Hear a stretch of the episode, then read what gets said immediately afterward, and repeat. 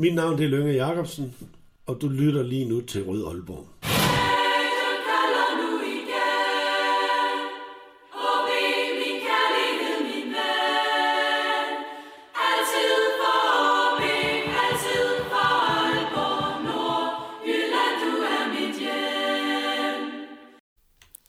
Velkommen til denne udgave af Rød Aalborg, en podcast om OB, produceret af OB Support Club. Mit navn er Lasse Udhegn, og i denne uge gave, der har vi fået besøg af en rigtig OB-dreng i Jakob Alman. Velkommen til dig, Jakob. Tak skal du have. Og tusind tak, for at du havde lyst til at komme forbi studiet her i Vestbyen.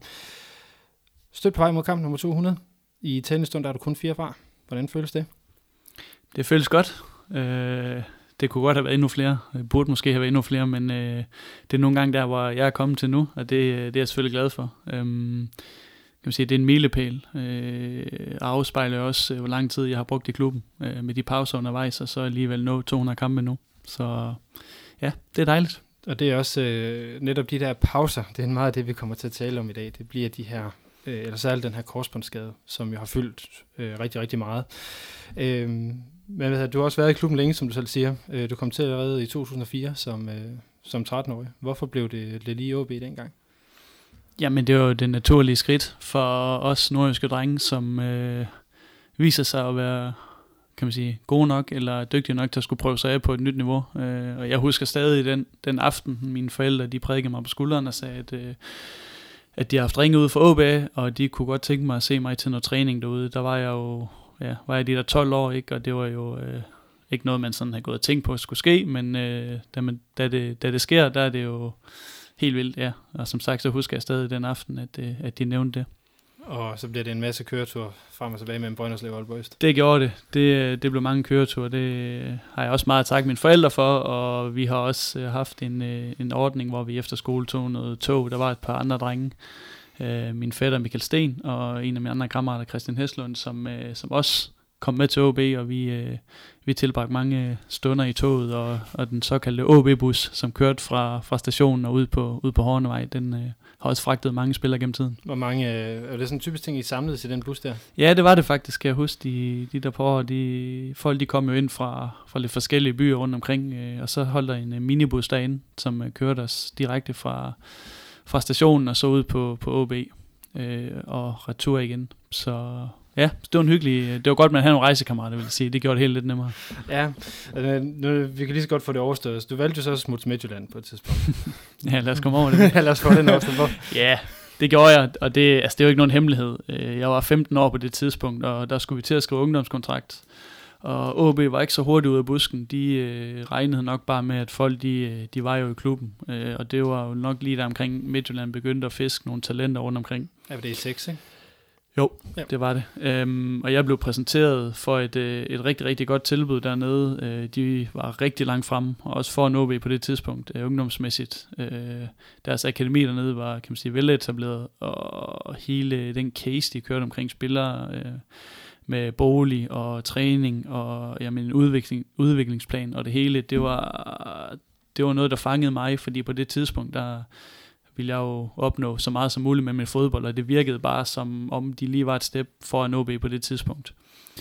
Øhm, så var der også noget med, at jeg skulle bruge et år på efterskole dernede det første år. Det var også noget, der sådan personligt lød fristende. Aldrig noget, jeg har overvejet før, men da jeg ligesom var nede og se forholdene dernede, øh, så, øh, så valgte jeg at tage ja til det. Øhm, der var også en tidligere OB-træner, Anders Madsen, som øh, faktisk havde heddet mig til OB i første omgang, som også var dernede på det tidspunkt, som jeg havde et rigtig godt forhold til, som også var en del af historien.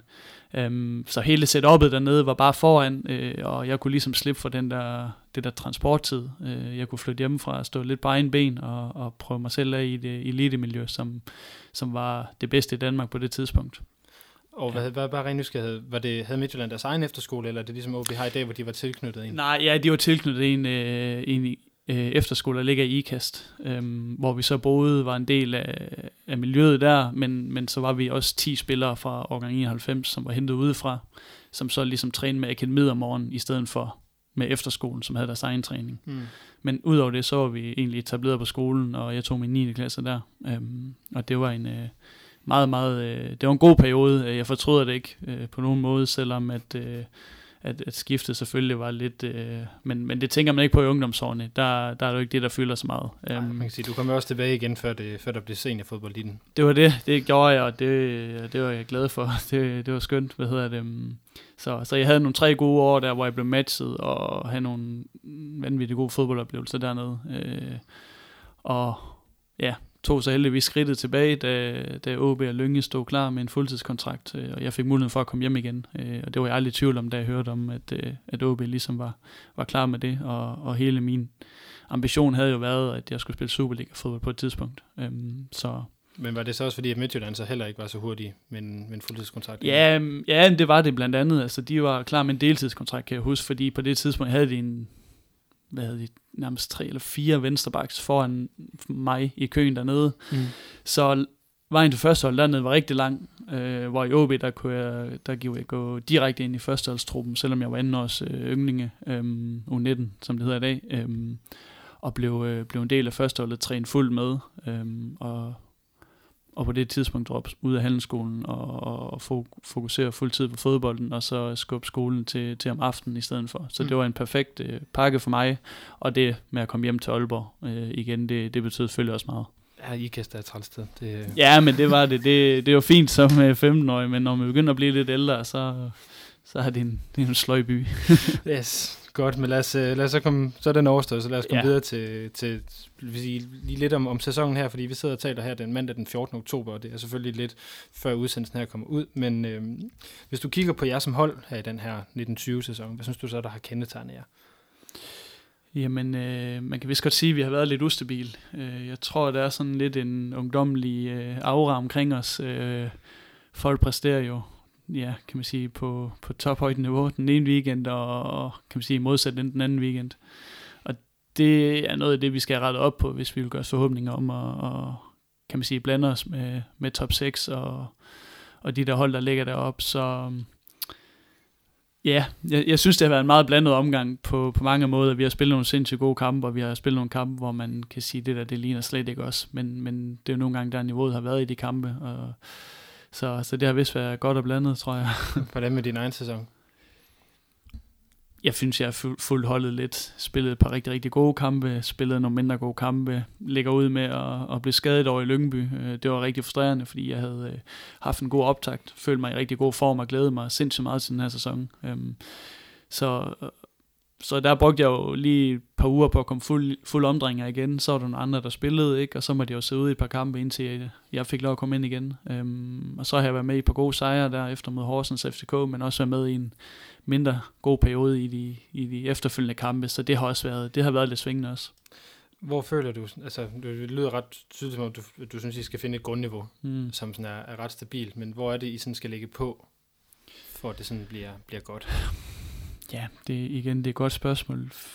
Jeg, vil jo, jeg synes jo, vi havde en god base, øh, sådan holdet pres, øh, presmæssigt og sådan defensivt følge, og vi havde en rigtig fin base, og, og det kunne gøre, at offensivt begyndte at blomstre, men øh, med den defensiv, den har også, øh, kan man sige, krakeleret lidt. Øh, så, så præcis sige, hvor det er, vi skal lægge på, det, det synes jeg er rigtig svært. Øh, altså man kan sige, at bredden på holdet har jo også været lidt presset i og med, Tom og Lukas begge to var ude i en, Lukas er så tilbage nu, ikke? og Tom har været ude i en længere periode, så Jeg krydser fingre for, at han ikke lige, at Lukas ikke lige kommer til skade i, i morgen aften i landskampen. det, han behøver ikke spille en hel masse for vores skyld. Det, han, han er en vigtig mand for vores hold, øh, og det har også lagt noget pres på nogle af de unge drenge, som har været inde og spille. Mm. øh, og måske også fået endnu flere minutter, end hvad der måske lige var meningen. Øhm, men det er nogle gange sådan, det er i OB, og det er den måde, man gør tingene på. Øhm, men hvis man skal sige, hvor man skal ligge på hen, så er, det, så er det det der med at præstere på et mere stabilt niveau. Altså det er ikke at gå ud og få en røvfuld i Aarhus, fordi vi kommer lidt under pres. Mm. Øhm, øh, stå imod de der kampe, hvor man spiller mindre godt, men så må man være fysisk robuste. Som Øh, Randers-kampen, forestil mig, du tænker på her. Randerskampen også. Ja. Den, øh, den tippede også, kan man sige. Det var en lige kamp, ikke? Men, men igen, fysisk scorede de på en dødbold, ikke også? Og, og, og holder os godt nede på få chancer. Øhm, så ja, det øh, handler om, at når spillet ikke fungerer, så skal vi også kunne stå imod øh, de der hold, der, der prøver at mase os lidt. Mm. Og nu, har I så, nu vandt I så over Hobro her øh, i den seneste kamp, men ellers har det været tre kampe med nederlag, enten øh, nogle gange, hvor, hvor I ikke rigtig er kommet godt ud til kampen, og så den her Randers-kamp, som du siger, som, som er på vippen, men kommer til at se lidt grim ud, fordi man taber 0-3. Mm. Øh, hvordan er det som spiller, og lige pludselig gå ind i sådan en, en, en, en trekampsperiode? Ja, men det er hårdt. Det, det fylder meget. Øh, det gør det. Det, øh, altså, det er jo vores, øh, vores energi i hverdagen, der, der, der bliver præget negativt, ikke? Fordi vi arbejder en hel uge hen mod en Superliga-kamp, øh, og så står vi ud på banen søndag, og får en røvfuld, der spiller helvedes til. Og det, det gør bare ondt, når du så har gjort det tre weekender i træk, hvor du øh, i par af kampene godt kunne have fået noget med, men, men ikke får det vendt øh, til din til, eller til vores fordel, jamen, så, så sætter det sig bare, det sætter sig i humøret, energien, øh, hele kan man sige, auraen, auraen omkring truppen, den, øh, den, den, den bliver bare negativ, og det, det bruger man rigtig meget tid på at, at snakke om. Vi havde nogle ekstra møder, vi havde noget taktisk, vi sad og kiggede på, øh, gik lidt mere i dybden med nogle af tingene. Øhm, så, så, så de der perioder der, hvor det går skidt, og spillet ikke er, er ret godt, de, de er rigtig, rigtig tunge. Øh, det er de. Også fordi vi troede lige, vi var kommet sindssygt godt afsted efter FCK-kampen, og der var lidt fodboldfeber i Aalborg, og vi var også, øh, også ramt af, at altså, nu skulle vi bare hænge i, ikke? og nu skulle vi virkelig vise dem, ikke også? Og så, så blev vi godt nok lige sparket tilbage til 0 øh, i løbet af et par uger, ikke? Øhm, den var hård, men, men igen er det også noget af det, som også øh, nogle også lidt ældre spillere, som har prøvet de her perioder før, skal være med til ligesom at, at holde lidt ro på, holde lidt coolness omkring mm. det hele. Sørg for at træne godt hver eneste dag, for det er den måde, man kommer ud af det på. Arbejde stenhårdt, øh, og kigge hinanden i øjnene, fordi der er ikke nogen, der kommer og, kan man sige, hjælper en ud af den krise. Der er kun os og truppen, træneren omkring, der, der, skal, der skal få det her vendt igen. Så hvad hedder det, sådan generelt din fornemmelse omkring truppen? I sådan, eller ikke kun i den her situation, men i den her sæson, hvordan er den? Mm, jamen, den er, den er god. Jeg synes, der er, jeg fornemmer sådan rigtig godt øh, gå på mod. Altså, der er kommet noget, øh, lidt ny energi. Øh, vi har fået nogle spillere ind, som har taget noget masser af ansvar, som har vist, at de kan være rigtig dygtige øh, på vores hold. Øh, så jeg synes, jeg fornemmer sådan en, en, en, en tro på tingene, øh, men også sådan lidt en, som vi snakker om før, lidt en ubalance i perioder, hvor at, at vi mangler måske lidt robusthed. Men, mm. øhm, men handler det om, at, at, at den her, øh, fordi jeg tror, vi har siddet og snakket om det i, det her lokale også, at, at, øh, at man har en god fornemmelse omkring truppen, og det ser lovende ud, men mm. mangler den lige at sætte sig sådan, forstår du, hvad jeg mener? Ja, ja altså det kan man godt sige, fordi at der stadig er mange af dem, der spiller fast nu, øh, er lidt nye i det. Øh, nogle af dem, der spiller fast, er også meget unge i det. Øh, så, så man kan godt sige, øh, kunne man give det her et års tid og holde på, på stammen, så tror jeg, det kunne blive rigtig godt.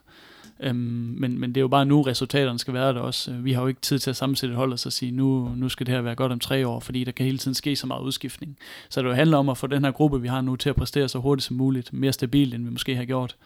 Øh, og det, det kan være noget, der kommer med tiden. Øhm, men, men jeg fornemmer generelt en, en, en stor optimisme, optimisme øh, og masser af lyst til at, til at træne, lære og, og spille de her kampe. Øhm, så, så generelt er der en god energi ude i klubben lige nu.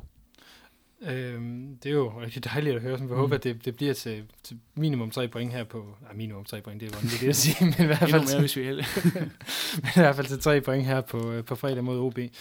Hvad hedder det? En af de ting, som vi jo, som vi startede med at sige, vi, vi, vi skal lidt om, ind omkring, det er den her pause, du, du fik med din, øh, med din korsbåndsskade øh, tilbage i efteråret 14. Øh, så hvis vi lige går, starter lige lidt inden, så vi får den der optimisme og det der meget, meget høje niveau med, som du fik vist i 13-14 sæsonen. Øh, vil du starte med at, at sætte lidt ord på, på den udvikling, du, du var igennem i, i dubbelsæsonen? Øh, ja, altså man kan sige, at grundstenene bliver lagt lidt i, i sæsonen inden, ikke? hvor jeg spiller 29 kampe, tror jeg det er øh, stort set alle fra start og spiller en hel masse minutter. Øhm, det er som regel det, der ligesom er med til at, at starte en god periode øh, for spillere, når de kan holde sig skadesfri længe og spille rigtig, rigtig mange kampe på et, øh, på et hold, hvor mange af spillerne også var de samme. Mm. Øh, det gjorde jo, at... Øh, Så trygheden bliver større. Trygheden, øh, relationerne og, og den generelle form, grundformen, øh, det der med at spille kampe weekend efter weekend øh, og kunne bygge på på den måde, det, det startede ligesom der. Og så starter vi jo den her 13-14 sæson, og jeg tror egentlig, at vi var nævnt som nedrykningskandidater blandt nogen, og, og folk var meget usikre på, hvor vi stod henne, og vi vidste heller ikke helt selv. Altså, vi synes vi havde et fint hold, men vi kunne også godt se, at, at der måske var nogle, nogle mangler. Men altså, Det er vi, jo sjovt at sidde og sige nu, ikke? det er jo så underligt at sidde og se, men det var jo sådan, det var i den, øh, og den start der.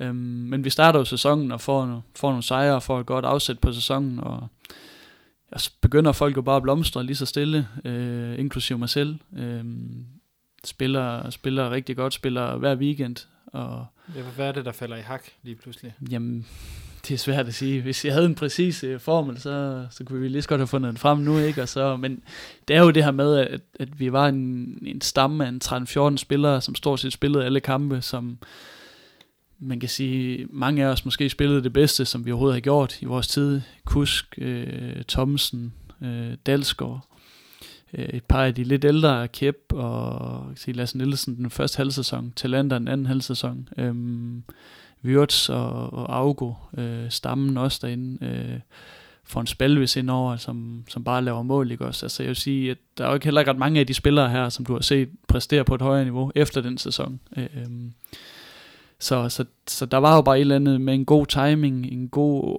optakt et par sæsoner inden med Ken Nielsen, systemet med de her indadvendte kanter, og også backs, der, der skulle stå for bredden, der ligesom begyndte at sætte sig. Så kontinuitet, øhm, og, og så bare nogle spillere, som, som lige, kan man sige, peakede lidt på samme tid, ikke også? Det, det gjorde jo, at vi til sidst ja, stod med et af de bedste OB-hold, der har været, og den bedste sæson i, i, i historien, ikke? Så og det, det, altså man kan sige, sejre avler også selvtillid. Og det er jo nogle perioder, man måske har savnet de sidste år, at vi har haft længere perioder med godt spil og mange sejre. Det har vi jo ikke haft ret meget af. Men det er jo sådan noget, der gør, at, at, at nogle spillere lige pludselig tager nogle helt enorme skridt, Mm. når man får vundet nogle kampe, man får den her selvtillid. Og lige pludselig så spiller du bare på, på ren selvtillid, på ren flair, intuition. Øh, tænker ikke så meget over tingene, kører bare på. Vi havde det jo sådan, at når vi kom bagud, eller der blev scoret mod os, jamen, så følte vi jo bare, så lavede vi bare en ekstra kasse eller to. Spalvis laver altid så to. Spalvis lavede altid to, ikke? Og jeg begyndte lige pludselig at lave et par mål. Øh, nogle af de andre begyndte at, at lave mål, som, som de heller ikke har gjort siden, ikke også? Så, så, så vi havde jo den der optimisme og ja, og gå på mod. Vil sige, du kom også, øh, også på landsholdet i, i den sæson, øhm, og nu har læst nogle, et sted, at øh, ikke- du selvfølgelig ikke skal, skal Dalsgaard ikke have alle æren for, at du kommer på landsholdet, men, men han får skabt en masse plads til dig derovre. Så hvad betød det for dig at have, have Dalsgaard på holdet, eller have ham på den anden bak? Jamen altså, vi, øh, ja, vi havde jo heldigvis, øh, kan man sige, de kvaliteter, at vi kunne angribe over, over begge sider sådan for alvor. Øh, og det var især Dalles øh, fysik og hurtighed, som jeg tror mange af de andre også snakkede om, fordi han er jo en enorm mundfuld at, at dæmme op for. Og det kunne godt være, der i nogle kampe måske blev sagt, at hellere prøve at lade dem føre bolden op i den anden side. Øh, fordi vi skal i hvert fald have lukket ned for ham og hans, øh, kan man sige, hans hurtighed. Den, mm. øh, den er der ikke mange, der har matchet. Og så har han jo samtidig en fysik. Altså han er jo bygget som, jeg bygget af granit, skulle til at sige. Han er jo simpelthen så stærk også. Øhm, så han, er han var en stor mundfuld. Ja, det kunne godt gøre, at jeg måske nogle gange det, kan man sige, fik lidt mere plads, og der blev, øh, der blev mulighed for os at, at angribe en masse over den anden side, men så havde jeg også et, et godt samspil med Thomsen, øh, og Kus, når han gik ind i banen, kunne også finde mig modsat. Så der, jeg vil sige, Dalle var også en del af det, men, men vi havde så mange strenge at spille på offensivt, at, at holdene måske, altså man kunne jo ikke dæmme op for os øh, i, i, i, en, i en fuld kamp. Det var i hvert fald svært, det var få hold, der, der lykkedes med det, fordi vi havde så mange dygtige spillere. Øhm, men ja, som du siger, Dalle var jo en stor mundfuld, og han blev også en af dem, som, som de andre helt sikkert snakkede om. Mm. Øhm, og så er det så, der, der sker det, at du efter to kampe af efteråret 14 bliver korsbåndsskadet. Øhm, kan du huske situationen, hvor det sker? Ja, det kan jeg. Jeg kan huske den præcise situation. Jeg går i en, øh, vi spiller hjemme mod Midtjylland. Kamp vi vinder 2-0, mener jeg. Øhm, og jeg går i en glidende takling på Pionicisto, som så kommer lidt mellem bolden og, og mig, så det egentlig er, er ham, jeg får taklet på med et strækt ben. Og jeg mærker med det samme en, en stor smerte i knæet, og er sikker på, at den er, det, det er noget rod, det her, jeg skal ud. Men der kommer en fys ind, og vi, øh, der går lige lidt tid, jeg, vi sidder lige, og jeg mærker lidt efter, jeg kommer egentlig op at stå, og står ude på sidelinjen, og kommer faktisk ind igen og spiller kampen færdig, selvom jeg har en sådan lidt underlig følelse omkring knæet, men jeg har ikke sådan vældig ondt. Øh, det gik ret hurtigt over igen. Så det har været, fordi du var varm, eller hvad? Ja, det tænker jeg. Øh, og umiddelbart så er jeg heller ikke sikker på, at det var reddet helt over korsbåndet, men der var i hvert fald beskadiget derinde. Mm. Så efterfølgende skal vi så til Kroatien og spille mod Zagreb, mener jeg. I en, Champions League-finalen. øh, Ja, lige præcis. Og jeg er med dernede øh, og stiller op til træningen. De der, det er jo en 3-4 dage efter Midtjylland-kampen, tror jeg. Og stiller op til træningen dernede og træner faktisk med, for mig slæbt igennem træningen. Men man kan godt se, at jeg, jeg, der er et eller andet, der er galt der. Jeg kan, slet ikke, jeg kan ikke bevæge mig ordentligt, og vendingerne, det ser skidt ud. Øh, men jeg melder så til Ken Nielsen på dagen der, eller dagen efter, hvor vi skulle spille, at jeg, jeg var ikke i stand til at gennemføre. Og det, øh, der skulle alligevel meget til, for, for at sige det i sådan en vigtig kamp. Men jeg kunne godt mærke, at der var noget, der ikke var helt, som det skulle være. Jeg, jeg skulle have mere tid til at komme mig. Vi spiller kamp dernede, og vi vinder jo. Øh, Fuldstændig fantastisk kamp, drenge. Det, Vi det, det, spiller. det, er ikke den, hvor Nikolaj Larsen han Nico Leisen er outstanding, og jo, og vi, og det gør jo så, at vi er sikre på europæisk gruppespil, mener jeg. Ja. Ja. Om det så skulle være, skulle være Champions League eller Europa League, det skulle vi jo så afgøre mod Apoel der Ja. senere. Men vi kommer hjem og skal møde øh, er det Nordsjælland nogle dage senere. Jeg træner så igen med dem, der ikke har spillet nede i Kroatien, for at komme ud igen og mærke efter. Og der går jeg så helt solo og skal lave, lave en vending med bolden, og, og mærker så et ordentligt knæk ind i knæet igen. Og der er jeg så ikke i tvivl om, der er sket et eller andet, men vi tror egentlig, at måske det er menisken, der er blevet øh, rykket et stykke af, eller der er flækket, eller et eller andet. Øhm, så jeg går ud af træningen der, og får noget is på, og så går der et par dage, og så, og så skal vi jo scannes. Og samtidig der er Lukas Baljus jo kom galt afsted ned i, øh, Ja, i jeg mener, det var nede i Zagreb, var det ikke Var det? Ja, det var Donny Gorder, han rykkede korsbåndet i Portugal. Nej, det er rigtigt. Og jeg mener... de ja, er alle det sammen det- stykker den det sæson der, det er rigtigt. Det var voldsomt med tre korsbåndsskader der. Jeg mener, at Spalvis kom galt afsted nede i, i Zagreb. Jeg mener i hvert fald, at vi bliver, vi bliver scannet jo, Mm. øh, begge to, og får sådan set svaret samtidig. Får det så nogle dage efter der. Mm. Øh, og det, det tidspunkt, det kan jeg også stadig huske. Mm. Øhm, jeg sidder hjemme på sofaen og bliver ringet op af Kålund, og jeg har egentlig bare regnet med, at han skulle sige, at øh, nu, øh, det var menisken, det tager en, en måneds tid, vi tager bare lige det ud, der er beskadiget, og så er vi videre. Ja. Men, øh, men han fortæller mig jo, at det er korsbåndet, og, øh, og det, det kan jeg jo slet ikke lige øh, overskue, da jeg får det at vide, så øh, jeg tror, det er sådan lidt en, kan man sige, en forsvarsmekanisme, der går i gang. Jeg snakker i hvert fald bare færdig, øh, som om ingenting er sket, og det er fint, og vi får lagt på. Og så brød jeg bare sammen, Mm. øh, fordi jeg havde hørt om de her korsbåndsskader før, og jeg stod på et punkt i min karriere, hvor at, øh, der var fart på, alt var godt, og skulle vi i Europa, og det kørte bare. Ja, ja, der lå måske et udlandsophold og ventede, hvis der, var Der gået noget kunne meget ikke? vel også ligge øh, den øh, drengedrøm øh, om et udlandsophold også, ikke? og så ved man ikke, hvad det kunne være blevet til. Øh, var kommet fast ind, eller fast, men havde været med omkring landsholdet, og har også fået at vide, at jeg skulle være med i den kommende Havde du- samling. Du Ikke havde også? fået et par kampe, havde du da ikke på det tidspunkt? Jeg har fået to kampe der lige præcis, og husk Magne Olsen ringer og, og siger, at da han også har fået nyheden, at, øh, at, at han vil gerne have haft mig med de næste par gange også, fordi han synes, der har været noget at bygge på, ikke også? Så, så der var mange, øh, kan man sige, ting, som gjorde, at, at det kunne være blevet rigtig, rigtig spændende, rigtig sjovt, og fået nogle helt vanvittige oplevelser Mm. også.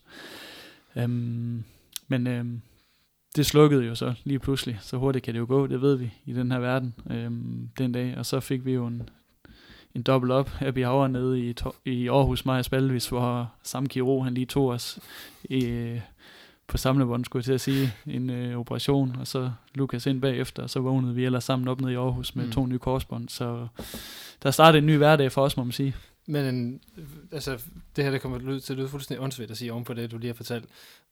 Men var det trods alt ikke positivt, at I var to, der ligesom havde igennem det? Sådan så I havde nogen, en at arbejde sammen med omkring den her genoptræning? Jo, det troede jeg også, det var til at starte med. Okay. Det, men det skulle så vise sig, at vi heler helt andet, eller helt forskelligt, mig og, mig og Spalvis. Mm. Øh, og for ikke at klandre ham, udstille ham, så ved vi jo godt alle sammen, at øh, Spalvis, han var østeuropæer, og han, øh, det der med genoptræning og sådan noget, det, var jo ikke, det synes han jo ikke var så interessant. Og han havde måske lidt en anden øh, kan man sige, tilgang til det der med at skulle restituere og mm. genopbygge øh, sit knæ efter sådan en omgang.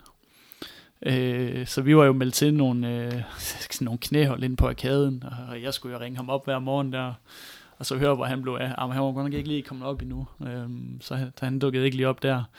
Og så en del af træningen foregik jo så ud på OB, der var han jo så tvunget til at møde op. Øhm, men det, der så sker ret hurtigt, det er, at hans knæ, de tager vældig godt imod hans operation og han øh, smider ret hurtigt krykkerne, går normalt, har fuld bevægelighed i knæet. Altså det er fordi, at det kan, han, øh, han får også lavet en del mål i den, så mener faktisk, han bliver topscorer. Ja, han kommer ret hurtigt ovenpå igen. Ja. Øh, jeg mener faktisk, han træner fuldt med efter en 5,5-6 måneder. Øhm, og det, der sker med mit knæ, det er, at det tager slet ikke lige så godt imod operationen, og jeg har ikke fuld bevægelighed. Jeg danner ret meget arvæv ind i knæet, og jeg øh, er generelt bare to-tre skridt bag ham hele tiden. Så det gjorde jo lidt, at den der øh, kan man sige, genoptræning, vi skulle have lavet sammen, den øh, eksisterer jo stort set ikke, fordi jeg kan ikke noget af det, som han kan, selvom Mm. at, at jeg har brugt mange timer på at prøve at, at kan man sige, indhente det hele tiden, mm. men øh, det lykkedes jo ikke rigtigt. Og Spalvis han var ret hurtigt tilbage, og jeg, øh, jeg hældede hele tiden efter, og brugte som sagt også meget længere tid end ham på at, at komme ovenpå igen. Altså nu skal jeg passe på, hvad jeg siger, for nu har jeg lige sagt noget frygteligt vrøvl i virkeligheden, ikke? Men øh, Ja, var, var det demotiverende at kigge på ham, der bare løber? Jamen, det var det jo. Det var jo hårdt. Øh, I forvejen var det jo hårdt at sidde ude og sidde på holdkammeraterne. Men når jeg så også så på Spalvis, hvor hurtigt han gjorde fremgang, og så på nogle af de andre, på det der knæhold, vi gik på inde på, øh, inde på arkaden, øh, fysioterapeutklinikken derinde, som vi har tilknyttet et par gange om ugen. Der var altså nogle mennesker, som ikke for at forklare dem, men de skulle altså ikke tilbage til topfodbold, og det skulle jeg. Men deres øh, genoptræning gik altså også væsentligt hurtigere end mig, og jeg mente jo selv, at jeg var jo kom jo lige fra det her fodbold elite miljø. Jeg var topfit. Min krop, den burde jo bare sige ind med det nye korsbånd, og så kører vi på igen, ikke? Og så går det bare, vi springer alle tidsrammer, og det ene og det andet, ikke Ja. også? Men øh, sådan gik det ikke. Og jeg så også nogle af de der andre end på det hold der, tage nogle større skridt, end jeg gjorde. Det var rigtig demotiverende. Det var rigtig Mm. hårdt, fordi at, øh, man synes, at man gjorde alt i hele verden for, for at komme fremad. Men, øh, men det er ikke altid nok. Nej, altså var der så den her ekstra smalurt oven i det, at øh, din lillebror Victor var også lige kommet på holdet i den her sæson, mm. og det ved jeg, det var noget, der betød rigtig meget for jer, at de havde mulighed for at spille sammen. Det gjorde det. Og altså, jeg ville også lyve, hvis jeg, ikke, altså, hvis jeg sagde, at, øh, at det var nok med en ene kamp. Øh, Jeg havde håbet, at vi havde kunne spille rigtig mange kampe sammen. Men, men øh, vi nåede jo heldigvis den her ene kamp nede i Sønderjysk, man kan sige. Vi kunne skrive det på, på CV'et, at vi har spillet Superliga sammen. Øh, Og det er jo selvfølgelig stort.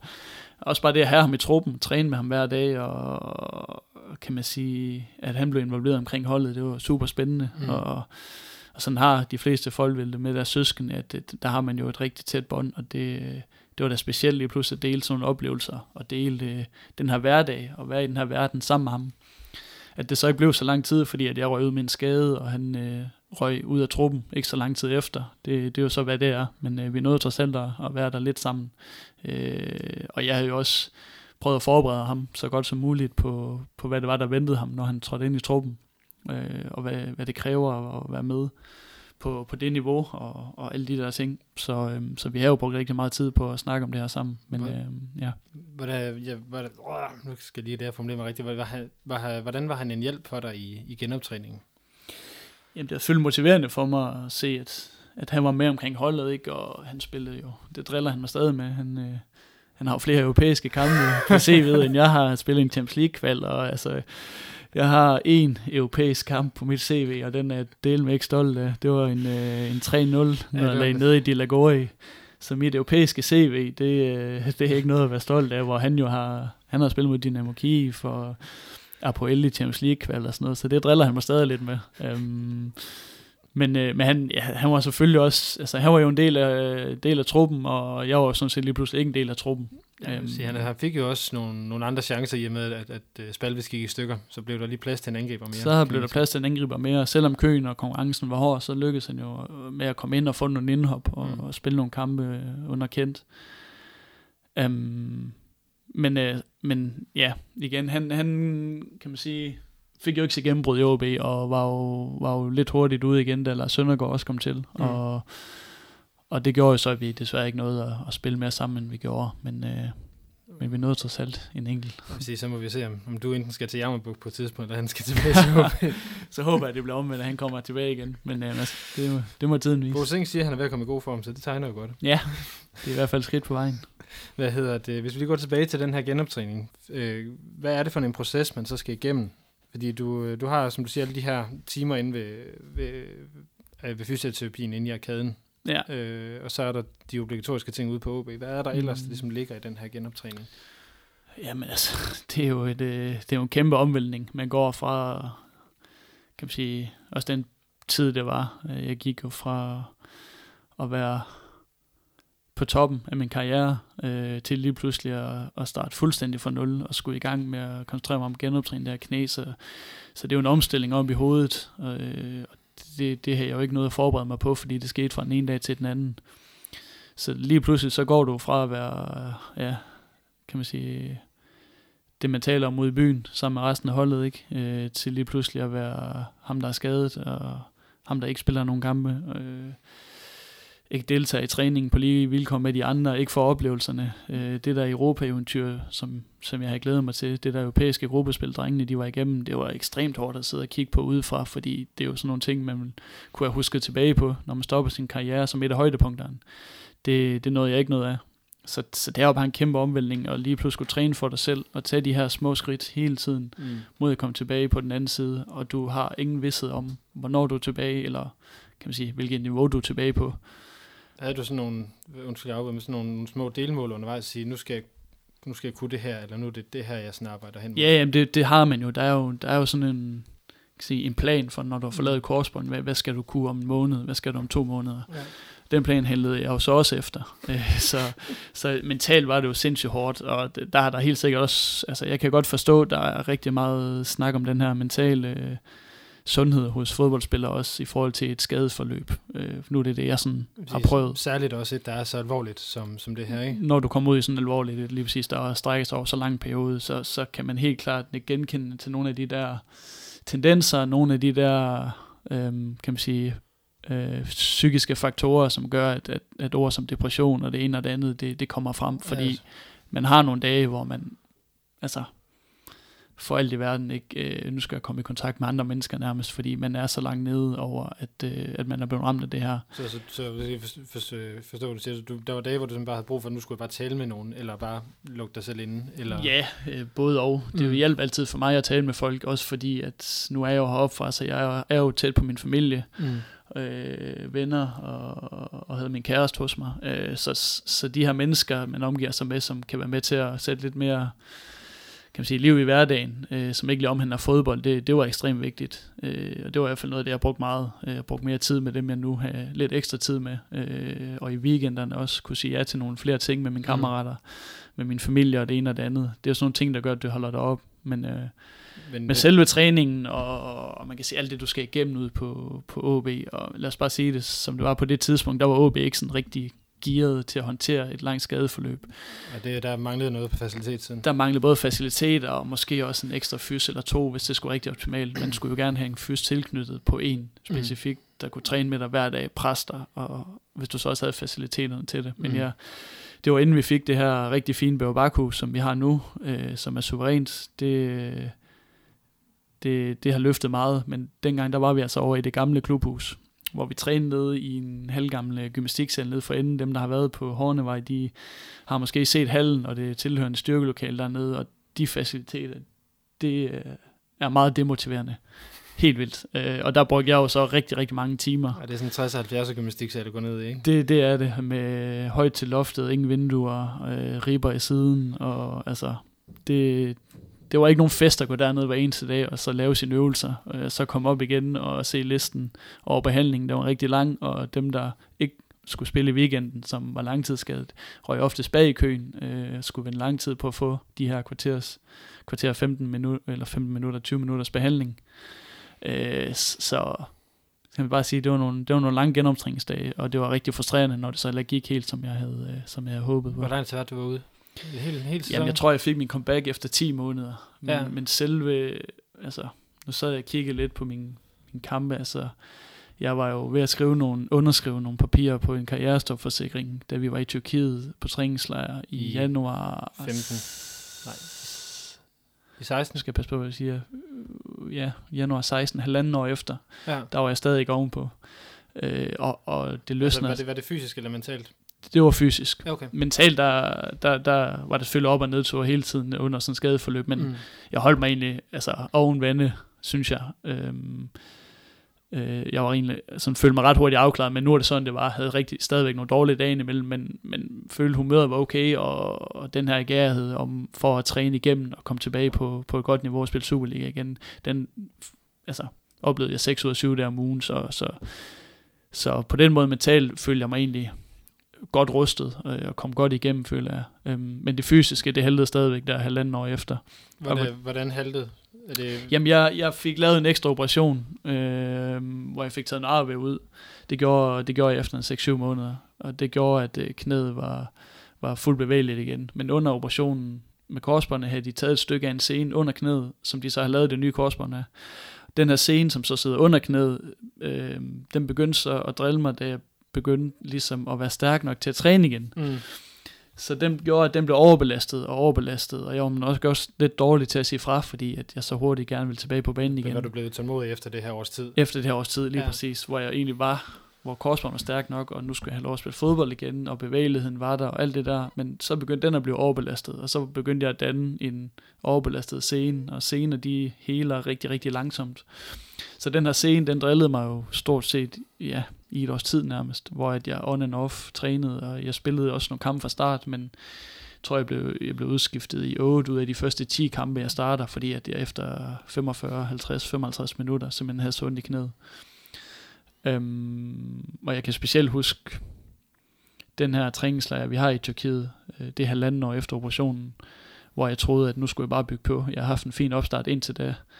Øh, og så begyndte de her smerter i knæet at komme tilbage igen. Og jeg kan huske, Brian Andersen, vores pressechef, han kom over, og jeg blev skiftet ud i halvlejen i en træningskamp. Øhm, og jeg tror ikke, han opdagede, hvorfor jeg egentlig er kommet ud, at det egentlig er, fordi jeg har ondt og smerter i knæet igen.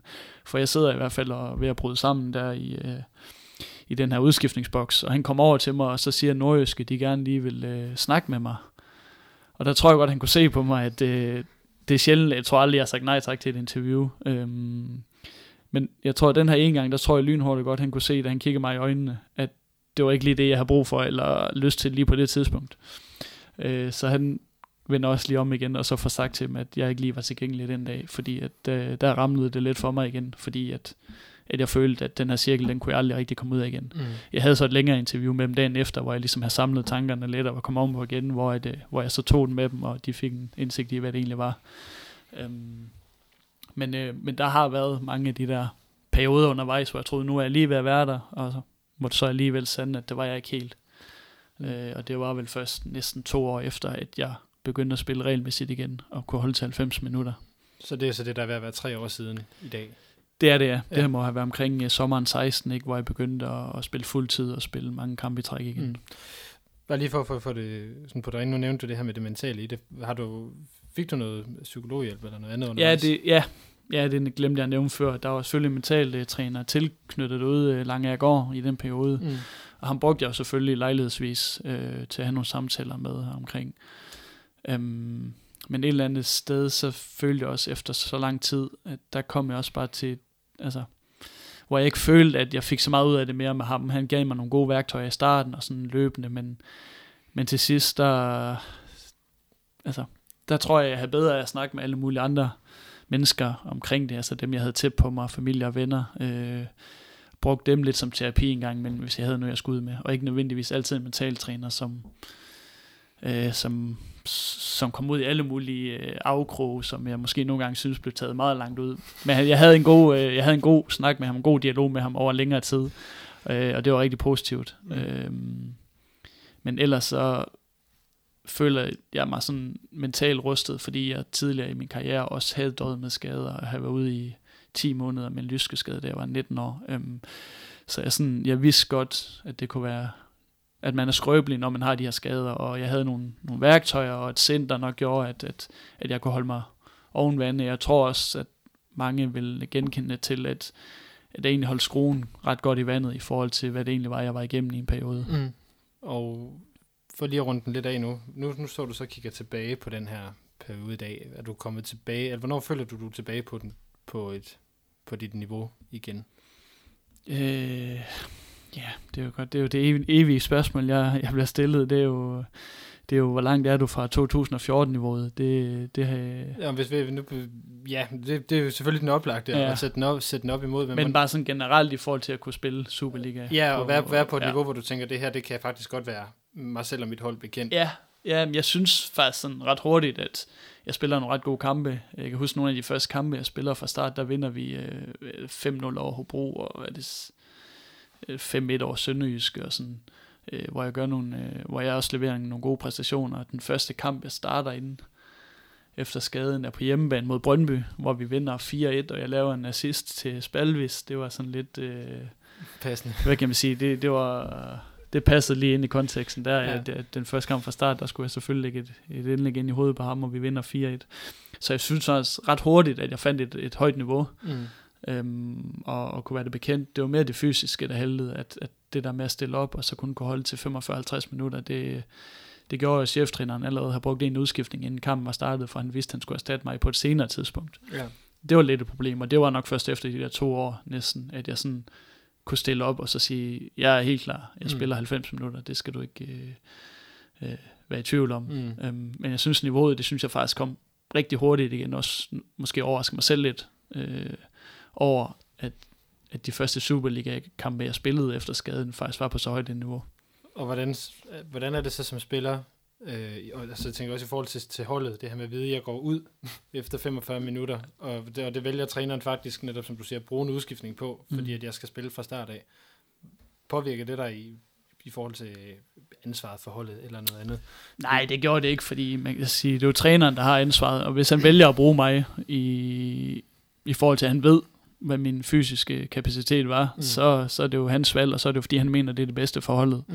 Så det, og det var jeg rigtig glad for, fordi jeg var jo sindssygt glad for at få den her tillid så hurtigt, efter jeg kom tilbage igen, øh, og var regelmæssigt tilbage, at jeg også fik lov at spille. Øh, det er også en af grundene til, at jeg har, kan man sige, at jeg har jeg er blevet så længe, øh, forholdsvis mange sæsoner i OB, stadigvæk efter skaden, det er at den her tillid, den her mulighed for at spille fast øh, og, og føle sig som en vigtig del af holdet, det, det betyder meget for mig. Øh, og det er noget af det, der har været vigtigt, hvis jeg skulle have kunne genfinde et, et godt niveau igen, det er spilletid. Hvis jeg var skiftet fra OB, øh, lige snart jeg var klar igen til at spille fodbold, så kunne jeg være inde et sted, hvor jeg måske var inde på bænken, og det havde på ingen måde været godt for min udvikling. Øhm, så, så, så det var jeg sindssygt glad for, at jeg så hurtigt blev integreret på holdet igen, og, og blev en del af det, fordi det er jo kun de her kampe og den her udvikling, der gør, at man kan, kan tage nogle skridt igen i ens karriere, og jeg havde jo mistet to år øh, af min karriere stort set, ikke, hvor to, jeg ikke har to, været... to, to ret, øh, ret centrale år fra 23 til 25. Det må man sige, ikke også? Øhm, så, så, så det var noget, der har sat mig meget tilbage, så, så det handlede bare om for mig at få alle de minutter, jeg overhovedet kunne, øh, og få den her glæde og følelsen af at være tilbage igen. Mm. Og du ved godt, det er sådan en ting, man, man typisk vil sige, altså der er en, en, en, en Jakob før og efter skaden. Ja. Er, er det også sådan, det, det føles, eller er det, eller er det sådan lidt en kliché? Det er der helt sikkert, det er der ingen tvivl om. Øhm, men det man måske også skal passe lidt på med, det er at sammenligne mig, hvis du siger før efter skaden, så siger du før skaden, der var landsholdsspillere, lige har vundet the double og spillet på et fantastisk Ja, det var, OB-hold. det var netop også? det, jeg fiskede efter, at, at, Det- det, det- det, at der- man ikke helt kan sige den. Der er sket så sådan. meget siden, ikke også? Så da jeg kommer tilbage med to år uden regelmæssig fodbold, jamen så er du ikke den samme spiller, så er der noget, jamen alt skulle jeg til at sige, der skal finpusses, der skal bygges op igen. Mm. Øh, det er de færreste, der, hiver, der kan hive det ud, og så bare stå der snor lige igen. Øhm, så, så der har helt sikkert været nogle, nogle, nogle gener, og det var også det, jeg snakker om igen. Det var jeg fuldt bevidst om, mm. Og det var det, der gjorde, at, at, at jeg også bare skulle køre på i OB, og var glad for, at jeg fik en hurtig rolle tilbage på holdet, fordi at det kommer kun ved at spille kampe på et højt niveau. Mm. Det kommer ikke ved, at du sidder på bænken og spiller reserveholdskamp hver uge. Det handler om at spille Superliga-fodbold hver weekend. Øh, og det har jeg jo så fået gjort de sidste, sidste sæsoner, øh, og har sat måske lidt ekstra pris på det. Mm. Men, øh, men det er en lidt hård sammenligning, det der altid skulle sammenlignes med 2014 øh, Alman, fordi på det tidspunkt, der, altså, der shinede vi alle sammen, og var på vores livs... Øh, øh, vores livsniveau øh, og vores livssæson måske. Og, og det, det er en lidt hård målestok at skulle måles mod hele tiden. Det tror jeg også, det vil være, hvis du spørger Thomsen, Kusk, øh, nogle af de der drenge. Hvis du hele tiden bliver målt op imod den der ene perfekte sæson, så, så vil du komme til at skuffe mange gange. Ja. Der er, der er lige to ting, jeg egentlig gerne vil ind på i forhold til det. Hvis vi tager den, den tråd, som vi er på nu. Øh, det kan lyde lidt åndssvagt at sige, men har den været, lidt, har den været træls efterfølgende, den der mesterskabssæson netop, fordi at man bliver målt på den hele tiden, bliver bedømt på den? Og, altså, mm, ja, kan du godt sige jo. Altså, Mm. det, det har været en hård målestok, og det har sat nogle forventninger i Aalborg, som har været jeg vil ikke sige urealistiske, for vi har jo vist, det kan lade sig gøre, men, men måske har de bare været, altså det har været svært for os som klub og som hold, som personer, at leve op til det der. Mm. Øh, for det har kastet nogle skygger ind over de præstationer, der er blevet lavet efterfølgende. Mm. Øh, og det gælder jo det gælder os alle sammen. Øh, det er jo en fed målestok at have, og det, det er jo en sæson, vi alle sammen husker, og, og vi joker stadigvæk en gang imellem med, at sidst vi kunne spille fodbold, det var i 14, og det ene og det andet, ikke, når vi sådan rigtig skal, skal være lidt sjove, ikke? Men, øhm, men der er jo noget om det, og der er jo noget om, at det, det skaber nogle forventninger i Aalborg, de der mesterskaber, der er blevet vundet sådan med nogle års mellemrum. Mm. At, at folk regner med, at der lige pludselig kommer der en sæson, hvor ja. det er så piker, ikke også? Og det... Men som du selv siger, der var, der har, det er som om, at, at, øh, der har været en forskel. Altså det her 08 var, var selvfølgelig godt, og det var vi alle sammen glade for. Mm. Øh, sammen med 99 og 5. Men der var noget med den her dubbelsæson, netop fordi der også betalt meget om, om måden, det blev vundet på. Ja, ja.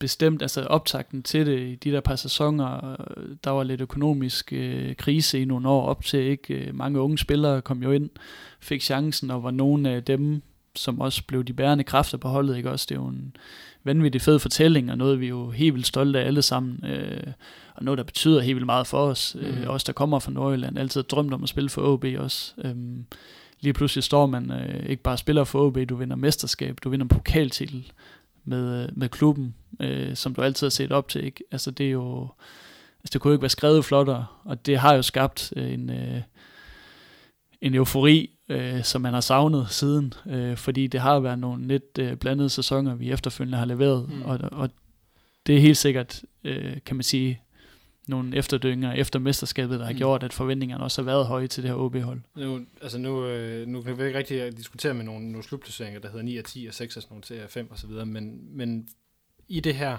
og det kan være, at jeg fisker lidt nu, men har I ikke fået anerkendelse nok for de gode præstationer, I har lavet, fordi det bliver målt op mod 14? Det ved jeg ikke, om man kan sige, fordi vi er fuldt bevidst om, at, at de her, altså især en 10. plads, især en 8. plads, det er ikke der, vi skal ligge. Det er ikke det, er ikke det niveau, OB skal have. Og dem har vi ikke været stolte af. Øh, det har nu engang været sådan, det har været. Mm. Men, men der, det skal vi ikke have noget anerkendelse for, at blive nummer 10 og nummer 8 overhovedet ikke. Det skal vi ikke.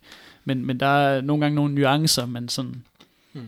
man godt kan tage med. Øh, at sige 5. og 6. pladser, jamen det er vel der historisk set, at, at et OB-hold engang imellem ender. Men har, øh, har jo 13 øh, pladser ud af de her 29 afsluttede Superliga-sæsoner. Ja, så det må være sådan den... Det kan man sige, det er jo det. Er jo det. Og det, jeg kan da huske, at vi kom i top 6 her for nogle sæsoner siden. Øh, vi spillede ikke sådan prangende, men øh, vi fik trods alt trods nogle resultater, der gjorde, at vi blev femmer. Mm.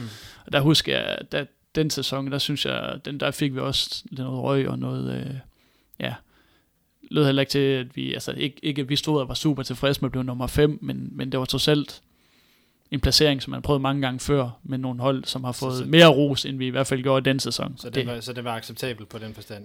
Præcis, altså man kan sige, resultatmæssigt var det vel acceptabelt, øh, så er jeg enig med, at spillet øh, nok ikke var helt derefter, men nogle gange så, så altså, det er resultaterne, der er vigtigst, og det kan man nogle gange savne en lille smule anerkendelse for, mm. fordi at vi også heroppe også måske lidt påtegnet af 14-sæsonen, har, har haft nogle hold, der har spillet vanvittigt flot fodbold og skabt chancer i massevis og det ene og det andet. Det, det blev praktiseret lidt anderledes der, øhm, og det gav en femteplads, men det var ikke noget, man ligefrem stod og klappede hænderne over heroppe. Øh, og sådan skal det heller ikke være nødvendigvis. Ja, men det, jeg tænker, det, uden at hvis vi skal sidde og diskutere, hvad hedder den der, øh, hvad var det? Det var vel øh, 17-18 sæson. Øh, men nu at vi skal sidde og diskutere den, så handler det vel også om gabet op til de fire øverste. Ja. Mere, der, mere, end, mere end det handlede om femtepladsen som femteplads. Og det, det var bestemt, der var vi langt fra. Mm. Det, og det, det vil vi også gerne, øh, det anerkender vi 100%, og det, vi vil jo gerne op, og alle vil jo rigtig gerne op og slås lidt med omkring de der, ja, et og to, øh, de er stukket lidt af, det, det er et par dygtige hold lige nu, som er lidt svære at nå, ikke? Men, men de der tredje fjerde pladser, øh, som, mm altså, det er jo der, vi gerne vil med op og blande og kunne blande os, og det vil vi også gerne i de sæsoner. Der var langt op, som du siger. Øh, så, så på den måde øh, var frustrationerne selvfølgelig mm. øh, forståelige. Øhm, jeg håber også, at vi kan bygge på med det her hold, så vi kan komme derop, hvor vi begynder at, at være med omkring dem. Men, mm. øhm, men igen, det kræver noget stabilitet.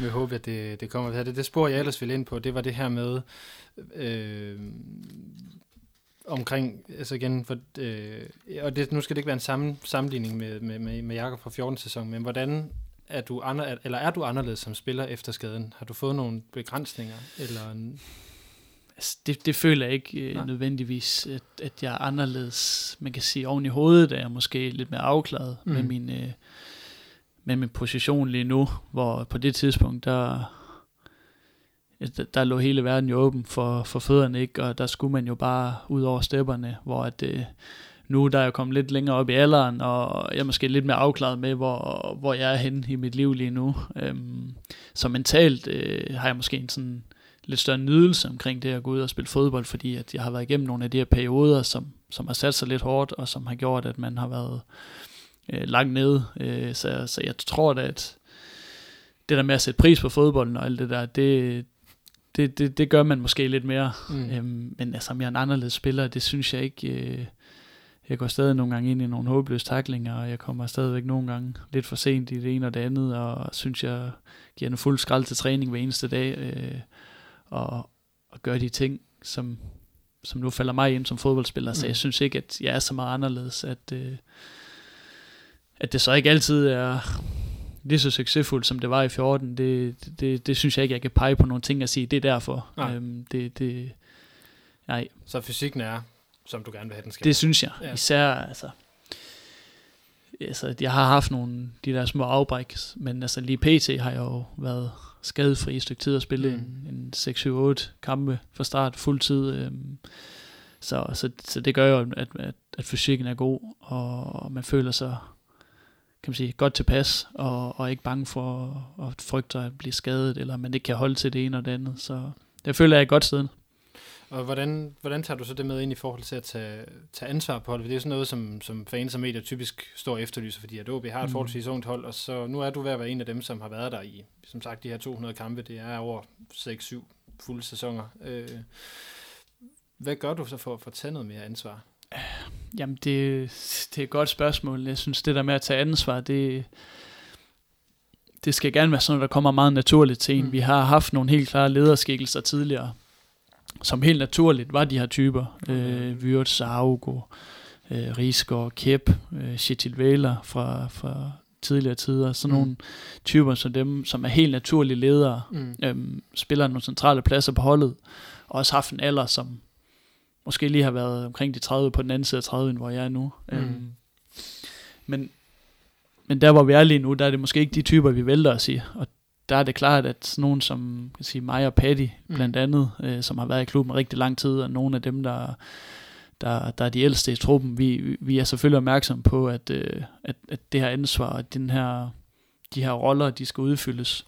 Og det, der gør vi jo et stort, kan man sige, altså i hverdagen, det her med at føre den her kultur, altså trænings, øh, kan man sige, kulturen videre, øh, hjælper nye spillere ind på holdet, snakker med de her unge spillere og prøver at få dem integreret så hurtigt som muligt, så de føler sig, føler sig godt tilpas i, i miljøet og kan toppræstere så hurtigt som muligt. Mm. Øh, I de dårlige perioder, som vi lige har haft, jamen holder hovedet koldt og, og, altså, og ikke begynder at snakke krisesnak og alt muligt, fordi vi har tabt tre kampe i træk, men, mm. øh, men begynder at altså, fokusere på de ting, der er vigtige i sådan nogle perioder og sådan noget.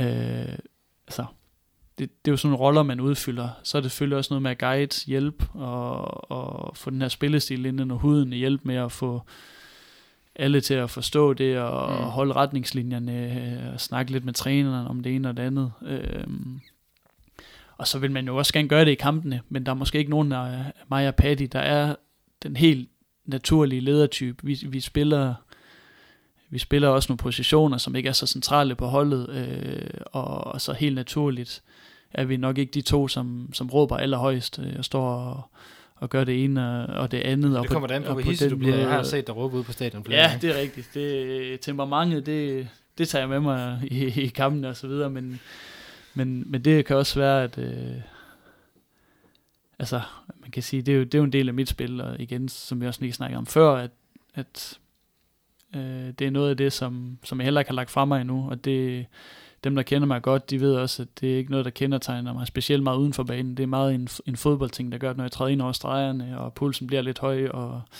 og de ting der, jamen så, så er der nogle ting i mig, der tænder mig lidt, og det øh, og handler også om det her med at vinde den her konkurrence, øh, øh, få sådan forholdet til at præstere sammen, og, og simpelthen øh, det her pres, vi har på os for at vinde, ikke? Det, det, tænder, det tænder noget i os en gang imellem, og mm. det er også noget, man man kan se på mig en gang imellem, når vi spiller, at det betyder ekstremt meget at, at være derinde, og betyder ekstremt meget at vinde, og det gør, at man nogle gange kommer til at, også at gå lidt over grænsen. Jeg kan huske, at Nielsen, han jokede lidt med, at han synes jo, han synes, jeg var bedst, når jeg var hissig, så han, Ja, men det har jeg også taget ned, han, faktisk. havde, han havde lyst til at stikke mig en lussing, inden jeg gik på banen hver eneste gang, og han havde altså en ordentlig lap, så, så hvis han øh, sendte sådan en afsted, så kan det godt være, at, øh, at det kunne få mig lidt op i det røde felt, men, øh, men det er nogle ting, der skal, kan man sige, der skal komme, når man Mm. spiller. Jeg kan ikke lige sige til mig selv, nu går du ind, og så, så er du bare mega sur. Så det handler også lige om at have hovedet med en gang imellem, og holde hovedet koldt, for det, det får man også nogle gange, øh, kan man sige, det bedste ud af, og Mm. ikke rende rundt med hovedet under armen derinde og sparke alle folk ned, så,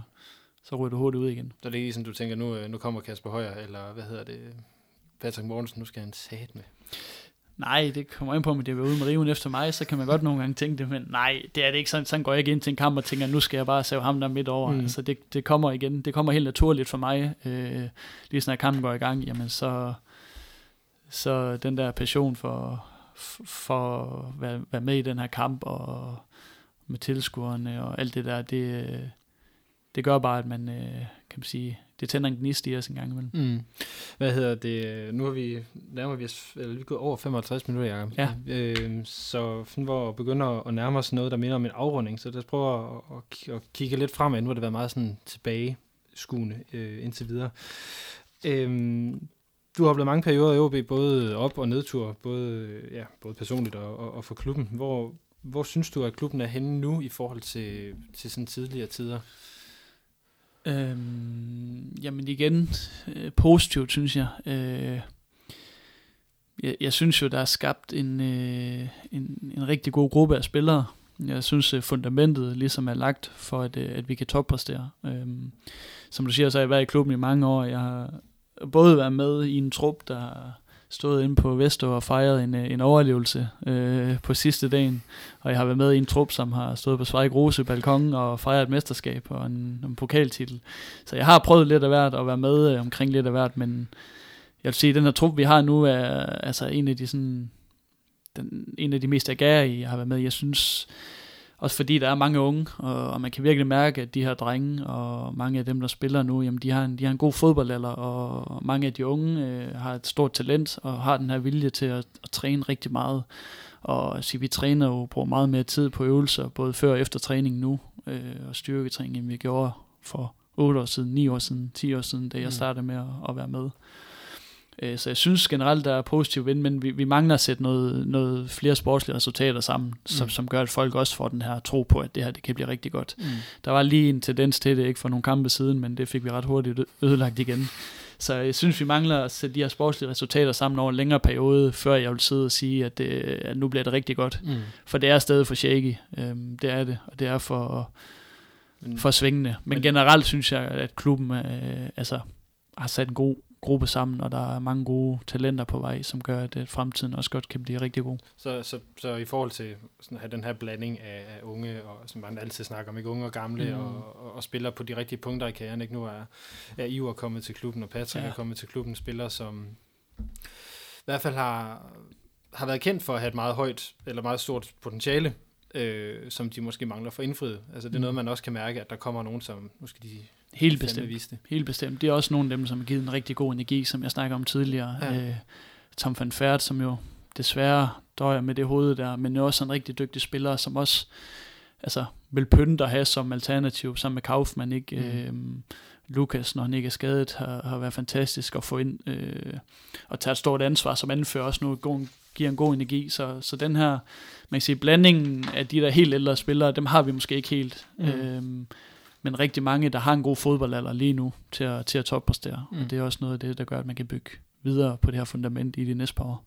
Øh, du bliver så 29 til, til januar, og så som sagt på vej mod de her 200 kampe. Er du en af dem her, som bliver i OB hele karrieren så?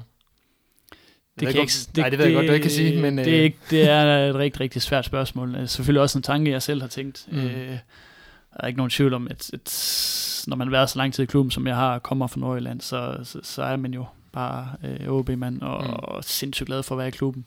Men det skal også passe med, at der er nogle ambitioner i klubben. Der skal være nogle ambitioner for mig som person. Mm. Øh, jeg skal trives, det er jeg nu ikke i tvivl om, at jeg altid vil gøre, hvis jeg skulle blive her de næste 10 år, så vil jeg stadig have det godt i klubben. Men det handler også om at, at finde den her gærighed og den her af indre motivation for at præstere og træne på sit ypperste hver eneste dag. Og Så- hvis jeg en dag begynder at miste den, mens jeg er i OB, så er det, at jeg måske skulle finde nogle andre, kan man sige, måske et andet sted at være, hvis jeg, mm. hvis jeg begyndte at mærke, at jeg begynder at slække på de her ting, som gør, at, at jeg kan være med på det her niveau, og, og jeg kan udvikle mig og, og presse mig selv. Fordi Mm. jeg vil ikke, altså, jeg vil ikke bare skrive fem år, og så sige, øh, nu slutter jeg i OB, så nu, nu læner jeg mig tilbage. Altså det skal være med øh, den rigtige mængde af, af motivation øh, og lyst. Og man kan sige, skal jeg prøve andet end OB, som, som jo også øh, er noget, jeg har haft i hovedet tidligere, så, så er min alder jo også ved at være der, hvor at, ja, så skal jeg nok ikke vente fire år. Men, men jeg vil sige, at alt er åbent, og, og lige nu har jeg en, en kæmpe motivation for, at det her OB-hold, det skal blive rigtig, rigtig godt, og jeg føler mig som en, en vigtig del af holdet lige nu, og vil også gerne være det øh, fremover, så, så det, det må tiden vise, hvor vi ender hen. Men vi regner med, at du får 200 kampe, ikke? Det skal, det skal jeg noget, og det er også gerne mange flere end det. Har du sådan, altså det, det, er jo alle, det er jo altid muligt at sige, hvor man kan ende hen, for det handler jo om, om, om markedet og alt muligt andet. Men Mm. har du en drøm om, hvor du vil, gerne vil prøve at spille hen? Altså man kan sige, nu har jeg jo stiftet familie her øh, for snart et, et par år siden. Øh, har en datter, og så min, øh, min, øh, min kone, eller min kommende kone øh, her. Og det, det, det er lidt noget andet, når man har en familie, og så sige, jamen, så, kan jeg ikke, så rykker vi bare det hele op og tager til Kina for at prøve det. Mm. Øh, det der, der er nogle ting, der lige skal passe ind. Det var nemmere, da jeg var 23, og så sige, nu det her skifte, lyder sjovt, det, det tager vi, ikke også? Så det er også noget, der skal være realistisk. Øhm, og det, der er jo forskellige ligaer, som er nogenlunde på højde med Superligaen. Øh, for jeg føler mig bestemt ikke hævet over Superligaen. Det, det, den har et rigtig godt niveau, og et niveau, der passer til mig nu. Så det skal være noget, noget eller lignende det. Man vil altid gerne tage et skridt op. Men, øhm, men hvis man skulle tage noget realistisk, så er det jo... Øh, Holland, Belgien, Sverige, Norge, øh, sådan nogle destinationer, Som, der, er- som der også er tætte på. Som også er tæt, og kulturen mm. ligner lidt og sådan noget. Det vil være forholdsvis nemt at tilpasse sig, tænker jeg. Mm. Mm. Øhm, så hvis man skulle prøve noget i udlandet, så er det jo sådan noget, der, der, der ligesom er, er åbent. Så de der eksotiske drømme, som, som eksempelvis Kina. Det, Det- mm, det øh, er ikke noget, jeg tænker så meget over nu. Også Nej. fordi jeg tænker, at mange af de destinationer, det, der skal du nok have lidt større navn, hvis øh, du skal komme ud. Men Kan der du er ikke- alligevel nogen, der er kommet afsted. Og, Kan du ikke få Basugok til de anbefaler derovre? Bare, bare så er en vanvittig case. En dejlig dreng, der fik et kæmpe gennembrud. Det var, det var fedt. Det var, men altså, nej, jeg, jeg ved ikke. Det, det må tiden vise, og jeg, er ikke, øh, jeg har ikke lukket øh, nogen bog for at skulle ud og prøve andet, men øh, jeg har heller ikke øh, lukket OB som kapitel på nogen måde. Øh, så, så det vil jeg lade tiden vise. Jeg, Mm. jeg nyder min tid i OB stadigvæk, og det er det vigtigste. Så som de sidste ting her, øh, nu øh, mens vi sidder og snakker, så ved jeg, at, at øh, landsholdet sidder inde på, på Hotel Hvidehus. Har du helt opgivet, at, øh, at du også skal med ind og være en del af den gruppe der? Så nu er man jo efterhånden har været i gamet i mange år, og kan godt se det niveau, som de der drenge, der er med på landshold lige pt, de spiller på, de ligaer og de hold, som de er en, som de er en del af. Også på din plads. Det, ja, også på min plads. Måske ikke lige så høj grad som nogle af de andre, men, øh, men de, de, det er bare på et, øh, på et niveau, hvor jeg måske ikke er lige pt. Øh, selvfølgelig drømmer man da om, at man kan nå at, at komme helt derop igen, men jeg tror mere, det er en drøm, end det er en, en forhåbning. Mm. Øhm, jeg sætter rigtig meget pris på de to landskampe, jeg, jeg er nået at få. Øh, man skal selvfølgelig aldrig sige aldrig, men dem, jeg har fået indtil nu, øh, det var en øh, altså, øh, kæmpe stolthed øh, at, at få dem. Men, øh, men nej, jeg tænker ikke over landsholdet. Det gør jeg ikke overhovedet. Så kan du så drille Victor med dem, kan man så sige. Ja, det, der har jeg stadig lidt på ham, og jeg har også et, øh, et par pokaler, som han ikke har været med til at vinde. Øhm, så ja, så jeg har lidt på ham endnu. Hvad hedder det, vi er røget over en time her, Jacob. Er der noget, du synes, vi mangler i den snak her?